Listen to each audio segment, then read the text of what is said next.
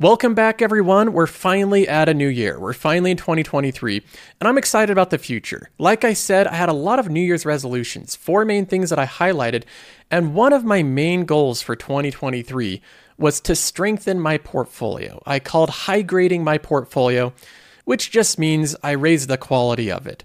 And part of that is selling off lower quality, lower conviction holdings and concentrating further into higher quality holdings. And I've done that in my portfolio. I've sold off three different companies in my portfolio. We'll be going through all three of the sales and seeing why I sold those companies and where I'm putting that money. And I actually bought into a brand new company. And in the process of doing analysis on my holdings and looking over the past year, I have to come clean and admit a mistake I made. I made a mistake in my analysis a year ago. I want to go through how I made this mistake and what I plan on doing in the future. So I'll be talking about that as well. Now, we also have some breaking news. Bed Bath & Beyond has gone bankrupt. This should really surprise no one. But the problem that I want to highlight with this company that we'll go into, I want to highlight one of the biggest abuses, one of the biggest misuses of buybacks that I've ever seen in a publicly traded company. And it's right here with the example of Bed Bath & Beyond. And then finally, we're going to take a look at this new detailed report on Apple's mixed reality headset. They're coming out with it. Hopefully by the end of this year is the prediction but we have a lot more details on what this actually is. And as someone that's a shareholder of Apple, it's a larger position of mine. I have some opinions on this new product, so we'll be looking at that as well. So, obviously, we have a lot to jump into in this episode, a lot to go over, and let's start off with a portfolio update and where I got things wrong. I made a mistake, like I said in my analysis, we'll get to that as well. The first one that I want to go over is in the financial category. I sold out of JP Morgan, my entire stake in the company. I used to have $7,000 left in this investment and around $6,000 in gains. So JP Morgan has been a big winner for me. Basically, what I did with this company is I just bought it really cheap during the pandemic lows when everybody was afraid that the economy was going to go in the gutter, banks were going to go bankrupt. There's lots of talk about crypto taking over and somehow beating out JP Morgan, and none of that stuff happened. Banks were completely fine. Uh, JP Morgan recovered. The price went up. The price to book right now is 1.5, which I think is a fair valuation, a reasonable valuation for JP Morgan. So I don't necessarily think this is a bad holding. In fact, I think JP Morgan does have a wide moat, but I also think this company is highly cyclical. And I don't really consider it a compounder in the same way that I do other companies. It uses a ton of leverage. It doesn't really consistently grow earnings because it's very cyclical. It's very sensitive to the economy. And those are all characteristics that I'm trying to move away from. So I took my gains in this company and I redeployed it into other companies that I'll go over in a minute. But JP Morgan was the first sale. And one thing I think is worth mentioning the companies that I sell in my portfolio are incredibly good companies because the companies that I buy are usually really, really good companies. So even the ones that I'm dumping, even the stocks that I'm selling, are probably going to do really well. In fact, I think a lot of them will probably still outperform the market. So I would not be concerned if you're still invested in JP Morgan. But that is one that I've chosen to exit because I like other positions more. The next company that I chose to sell is in the consumer category. This episode is brought to you by Shopify. Forget the frustration of picking commerce platforms when you switch your business to Shopify, the global commerce platform that supercharges your selling wherever you sell. With Shopify, you'll harness the same intuitive features, trusted apps, and powerful analytics used by the world's leading brands. Sign up today for your $1 per month trial period at shopify.com slash tech, all lowercase. That's shopify.com slash tech. This one is Church and Dwight a company that I recently bought into a year ago. It's gone down just slightly. It's held up a little bit better based on my buy in points. But I've decided to sell this company basically because of the same analysis I've done with my other holdings. I've looked over every holding and I've tried to assess both the moat and the brand strength the network effects, and the pricing power. And simply put, when I put Church and Dwight next to other companies I own, like Nike, Pepsi, Estee Lauder, even Starbucks, I considered those companies to have stronger brand value and pricing power than Church and Dwight. Starbucks is raising prices while growing sales and growing customer volume. Texas Roadhouse is raising prices while growing the amount of customers that visit their store. That is pricing power, the ability to raise prices without losing customers. But Church & Dwight doesn't seem to have that to quite the same extent. This year they've chosen to raise prices, but their overall revenue is declining and they've had other competitors that I think have a little bit more pricing power like Procter & Gamble. And I think the problem with Church & Dwight for me is a lot of their brands are secondary. They're the second biggest in the market share, not the first. So even though this company I think is fine, I don't see any huge problems. I just don't think it's quite as powerful as some other companies in my portfolio. So I decided to cut this position, take the small loss on it. It was a $500 loss and move on to other holdings. And then finally, the last one that you'll notice missing in the consumer category is Target. This is a company that I've been saying for a very long period of time that I'm going to sell. It's not going to be in my portfolio forever. When I do analysis on retailers, there's only a couple that I really want to own. Costco is one of them. Amazon is the other. Those are the two retailers that I really like. I sold Target with a $671 gain. I had very little invested in this stock, so that was a pretty sizable gain given the amount of money that I had invested in the company. Now, Target I think is a great company. I actually think it's one of the better retailers. It'll probably do well over the next 10 years. But when I again assess the moat of companies, the goal here was to high grade the portfolio, increase the strength and durability of it. And when I assess Target and the moat of it, I don't think it has any significant moat compared to other retailers like Dollar General or Walmart. In fact, I think value oriented retailers like Walmart, Dollar General, and Costco have a stronger value proposition and a stronger moat than a company like Target. Target's a company that you can get some unique items there, but a lot of it just depends on the shopping experience because really you can buy most things at Target, at Walmart, or Costco or Amazon. So I think that Target lacks the considerable value proposition moat that a company like Costco has. So those are the three sales, JP Morgan, Church and Dwight, and Target. And I just want to point out that overall you can look at the gains and losses. I'm taking gains here. I've made money with these companies over the past two years, which has been kind of difficult to do. There's been a lot of people you can look up online that have been losing money over the past two years. So I'm happy to be locking in gains and actually have made trades and different buys into companies that have done well over the past couple of years. But just as importantly as selling, we have to have a place to put the money that's hopefully better than the place we took it out of. So hopefully the buys that I'm doing are a better place for this money to be than the companies I just recently sold. And I've bought a number of different companies with this money. I further concentrated into Microsoft as this company is sold off. I put a thousand additional dollars into Microsoft. I realize the company's in the red. I realize it's going down and it looks scary right now. In my opinion, I think that Microsoft is undervalued. And I think right now, basically all of big tech is undervalued. So I'm not concerned about this $7,000 in the red. I think this is temporary, and I believe that I'll make this money back. You'll be able to follow and see over the upcoming years.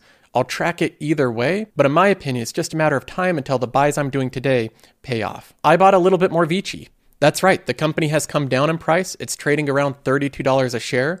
I don't think it's a complete steal right now, but I think it's a better value than it's been over a long period of time. And this company, I think, will continue to kick out massive dividends. I think we'll see this number grow over time.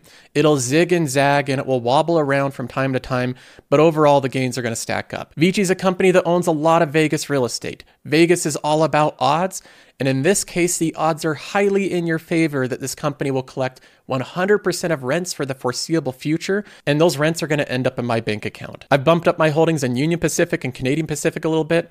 These are going down. I'm never going to catch the falling price of a stock right at the bottom. So I'm not going to be able to time it that way. I expect these to fall down a little bit more, but I'm gradually building my position in these companies because, again, I think they're duopolies, monopolistic companies with incredible pricing power, lots of efficiency going forward, and the merger with Canadian Pacific, I think, will be very good for this company in the long term. Those are the companies that I've been adding to, but I also introduced a new holding to the portfolio. And this is where I can happily admit that I was wrong about something. I was wrong about MasterCard and Visa, and I've repurchased an old holding with MasterCard. I was wrong about this company a year ago. In fact, I made a video called I just sold two stocks completely. Those two stocks, as you can see blurred out right there, is Visa and MasterCard. But the reason that I was concerned about MasterCard and Visa is there's so many new companies entering into the payment sphere a year ago. If you recall, the whole fintech boom was just incredible. Every single company was coming out with different fintech products.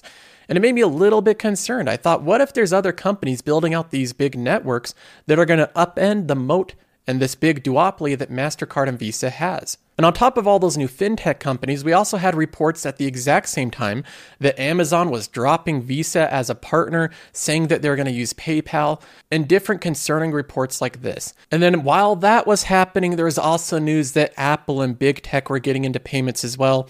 Apple Pay was taking off like a rocket. So again, all these things swirling around of this fintech explosion, it just made me concerned. I really got scared with MasterCard and Visa. And getting scared with a holding is never a good thing. This is one of the difficulties in investing, is not getting scared out of good companies. In fact, Peter Lynch once famously said the real key to making money in stocks is to not get scared out of them.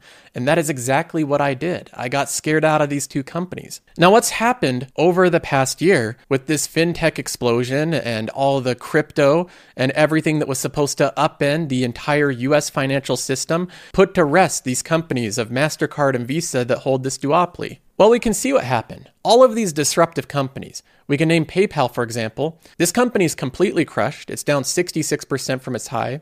The usership has slowed for it, and it hasn't threatened Visa or MasterCard really at all. Amazon quickly sorted things out and still continues to work with MasterCard and Visa. And it's true that big tech is moving into fintech and they're building out things like Apple Pay, but Apple Pay uses MasterCard and Visa as part of their network. In fact, most of the transactions rely on their existing networks. Bitcoin, that was supposed to upend the US financial system, is down 61%. There's continually people moving out of exchanges and moving the cold storage and selling out of crypto. And meanwhile, we can look at what's happening with MasterCard and Visa. Over the past year, Visa's down 3%. A little volatility with the stock, but nothing concerning. The transactions for the business have hit record highs. The revenue has hit record highs of 7.8 billion in a single quarter. And we can say the same thing about Mastercard. They're a duopoly and share the market. Mastercard is down 4%, nearly identical performance to Visa. And likewise, the revenues have hit record highs as more and more people are using their network every single day than a year ago. So I concluded that my initial concerns for Visa and MasterCard were largely unfounded, and unless I see some real compelling data show up in the numbers, I plan on buying back into these companies and really owning them as larger positions. Because outside of these troubling predictions of their duopoly being broken up, if you actually look at the numbers for these companies, they are clearly a compounder. So I decided to buy back in. The reason that I chose MasterCard over Visa was basically the flip of a coin. I had to choose one. It's kind of like choosing one railroad over another. I think they're all good options. I had a slight nuanced preference for MasterCard because I like some of the deals they're doing with companies like Apple. But really, I would be just as fine owning Visa, and I may have Visa back into the portfolio someday. And in terms of buying back in, I'm glad that in this case, my mistake on MasterCard was not a costly mistake because the company's down a couple percentages from where I sold it. So I was able to buy back in without this company racing away. That's all the trades that I did. I basically sold out of three companies and brought back MasterCard, and I've upped my stake and concentration into what I consider to be the higher quality compounders in my portfolio.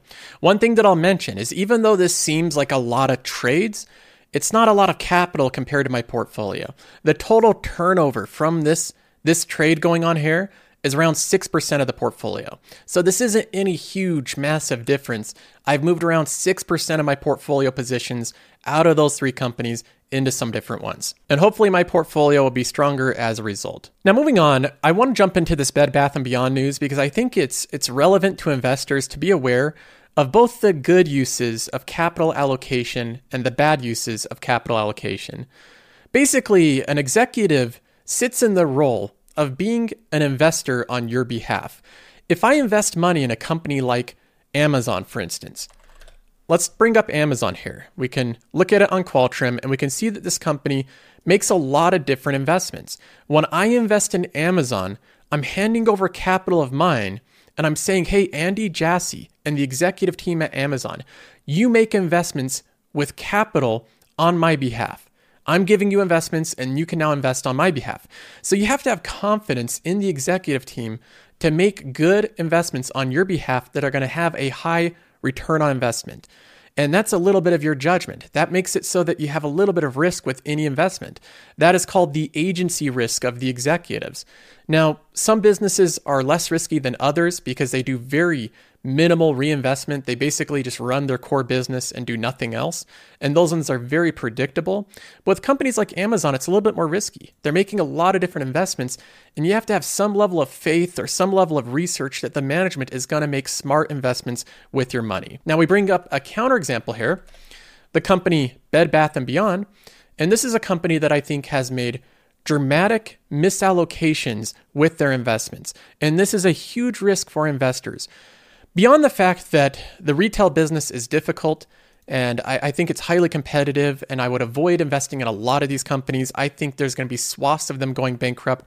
I think Macy's will. I think Dillard's will. I think some of the private companies like Staples will. I think a lot of retailers that we know about are going to go bankrupt over the next 10 years. And it was only really a matter of time with Bed Bath and Beyond.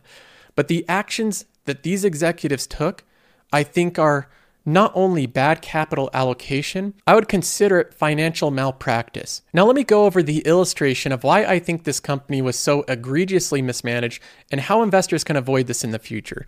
First of all, we have the business's top line. It's been going down for well over six years now, and it's going down at an aggressive clip. So, this is a company that is getting desperate. It doesn't really know what to do. They're having to come up with all these different strategies to, to try to stabilize their revenue because they're losing market share quickly. That's not their only problem, though. They have problems with cash flows. It should have been apparent to this company, Bed Bath & Beyond, that their cash flows were declining over the past five years, and especially in 2019. That's when it really became apparent that they were having cash flow issues. Now, we look at the balance sheet of the company what is this company doing? They're minimizing their cash balance. Cash balance since 2020 has gone down dramatically to just $100 million from 1.4 billion. So they're very low on cash.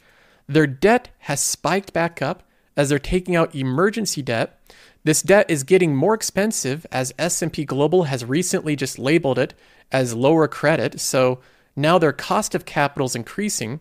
And meanwhile, they still have these pricey capital leases because they are a retail business. So they're a heavily indebted company that has far more long term debt than cash. On top of that, they have the ongoing operating expense of capital leases. And what is management doing during this dire, desperate time in their business? Well, what they're doing is buybacks. That's what this company's been doing for the past decade without any hiccup. Since 2013, they knew that their business was in decline. Instead of really working to fix the business, instead of bolstering a huge cash pile for rainy day ahead, they reduced the shares outstanding.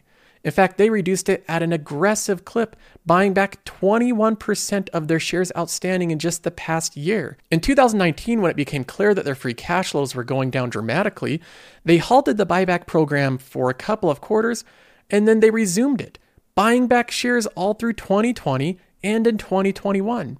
They're buying back their own stock using their precious cash balance that could save them from bankruptcy to buy back their own shares in hopes to boost the stock price. Their efforts to boost the stock price didn't even work. It's down 24% just today.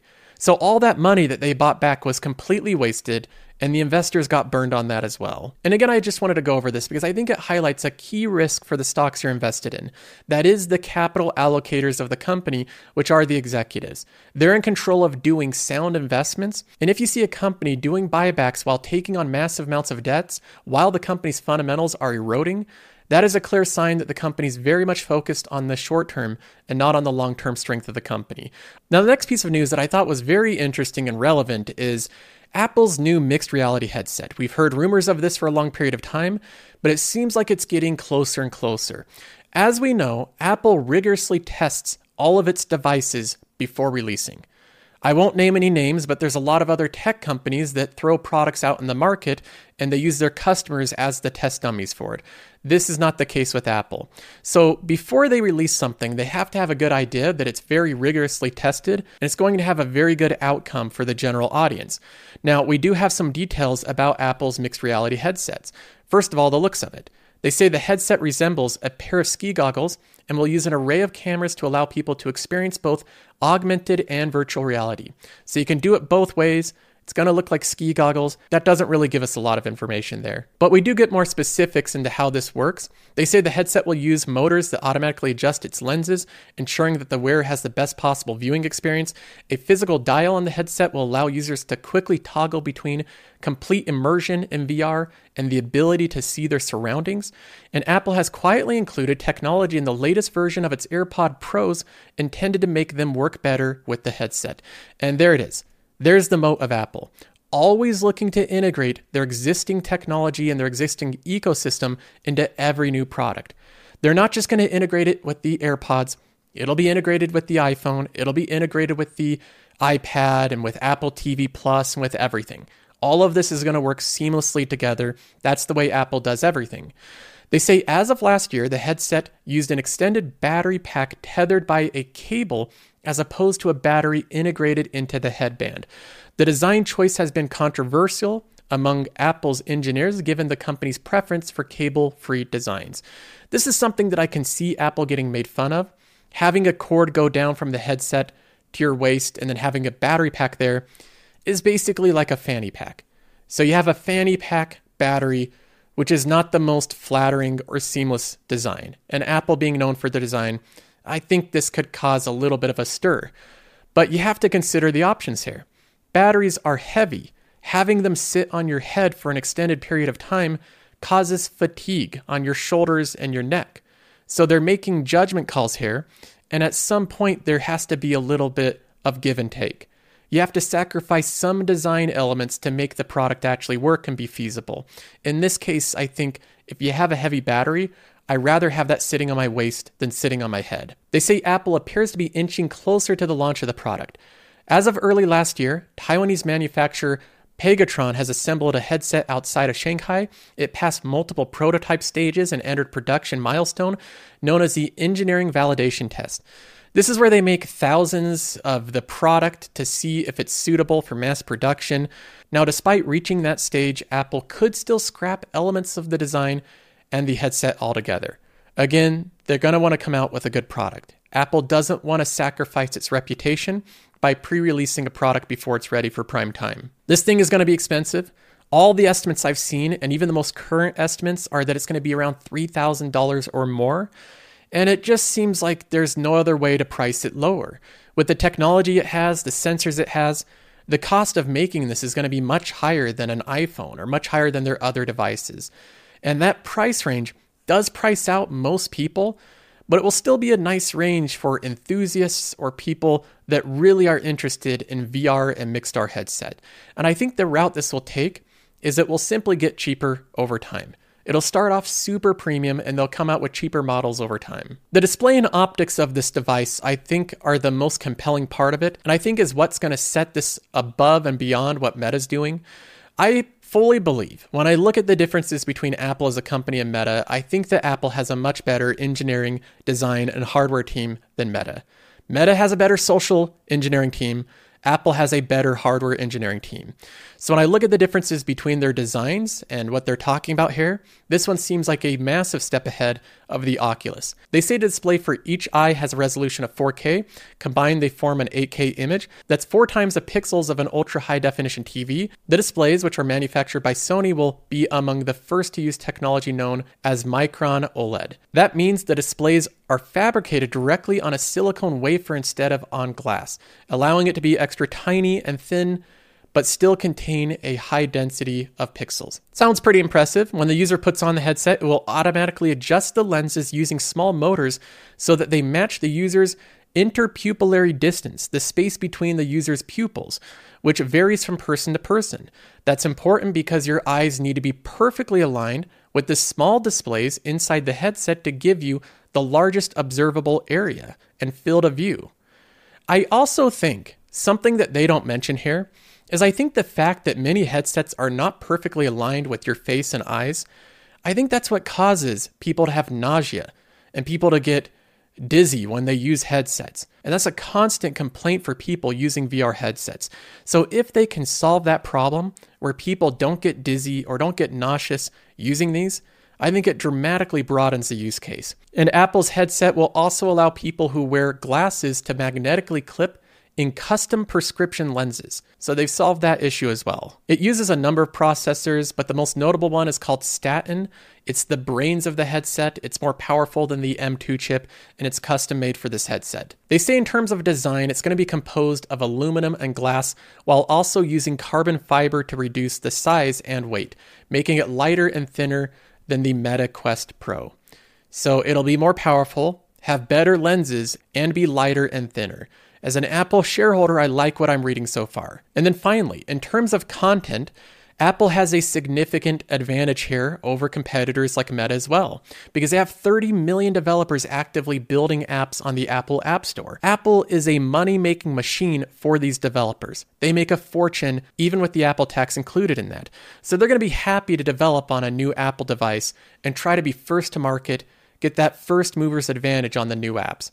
Apple may also be planning virtual or mixed reality experiences around live sports. They've been buying up a lot of sports rights. They say the New York Times also reported in June that Apple is working with Hollywood producers to make content for the headset that will tie into its Apple TV Plus shows. So there they're tying in their ecosystem with Apple TV Plus. It's going to somehow connect with the headset as well. This is where everything ties together. With this headset, it's going to tie into Apple TV Plus. It'll tie into their App Store. It'll tie into even the AirPods. That's what they're using for audio for the headset. Probably the AirPod Pros. Everything ties back into the Apple ecosystem. Now, I've said this many times before, I'm an Apple fanboy. I like basically every product this company comes out with. Sometimes they do come out with flops, though, I'll admit it. And I think the mixed reality headset is it's a risky one. I don't think this one is like the next iPhone that just has some small iterations and has very low risk of execution. I consider this to be a very high execution risk release for Apple. Probably one of the more risky ones over the past decade because there's just so much tech and so much to consider with a VR headset. I don't think it's been going quite as well for Meta. I think they've had struggles. We've had VR headsets slow down in sales over the past year. So Apple really needs to nail this. And I think they only get one shot to make a first impression. So there is some execution risk. But in my opinion, even though the stock is trading down a little bit right now, this VR headset is not part of my investment thesis for Apple. This company generates so much cash flow even without this headset that I think it would be completely fine. So if they are able to have another success, another big premium item to add to their Apple ecosystem of products, I think that's all the better. So we'll see what happens. I'm personally excited about it. I think Apple has good odds of making this work, but it's not something core to my thesis. Now that's all for this update. I hope you enjoyed the show, and I'll see you in the next one.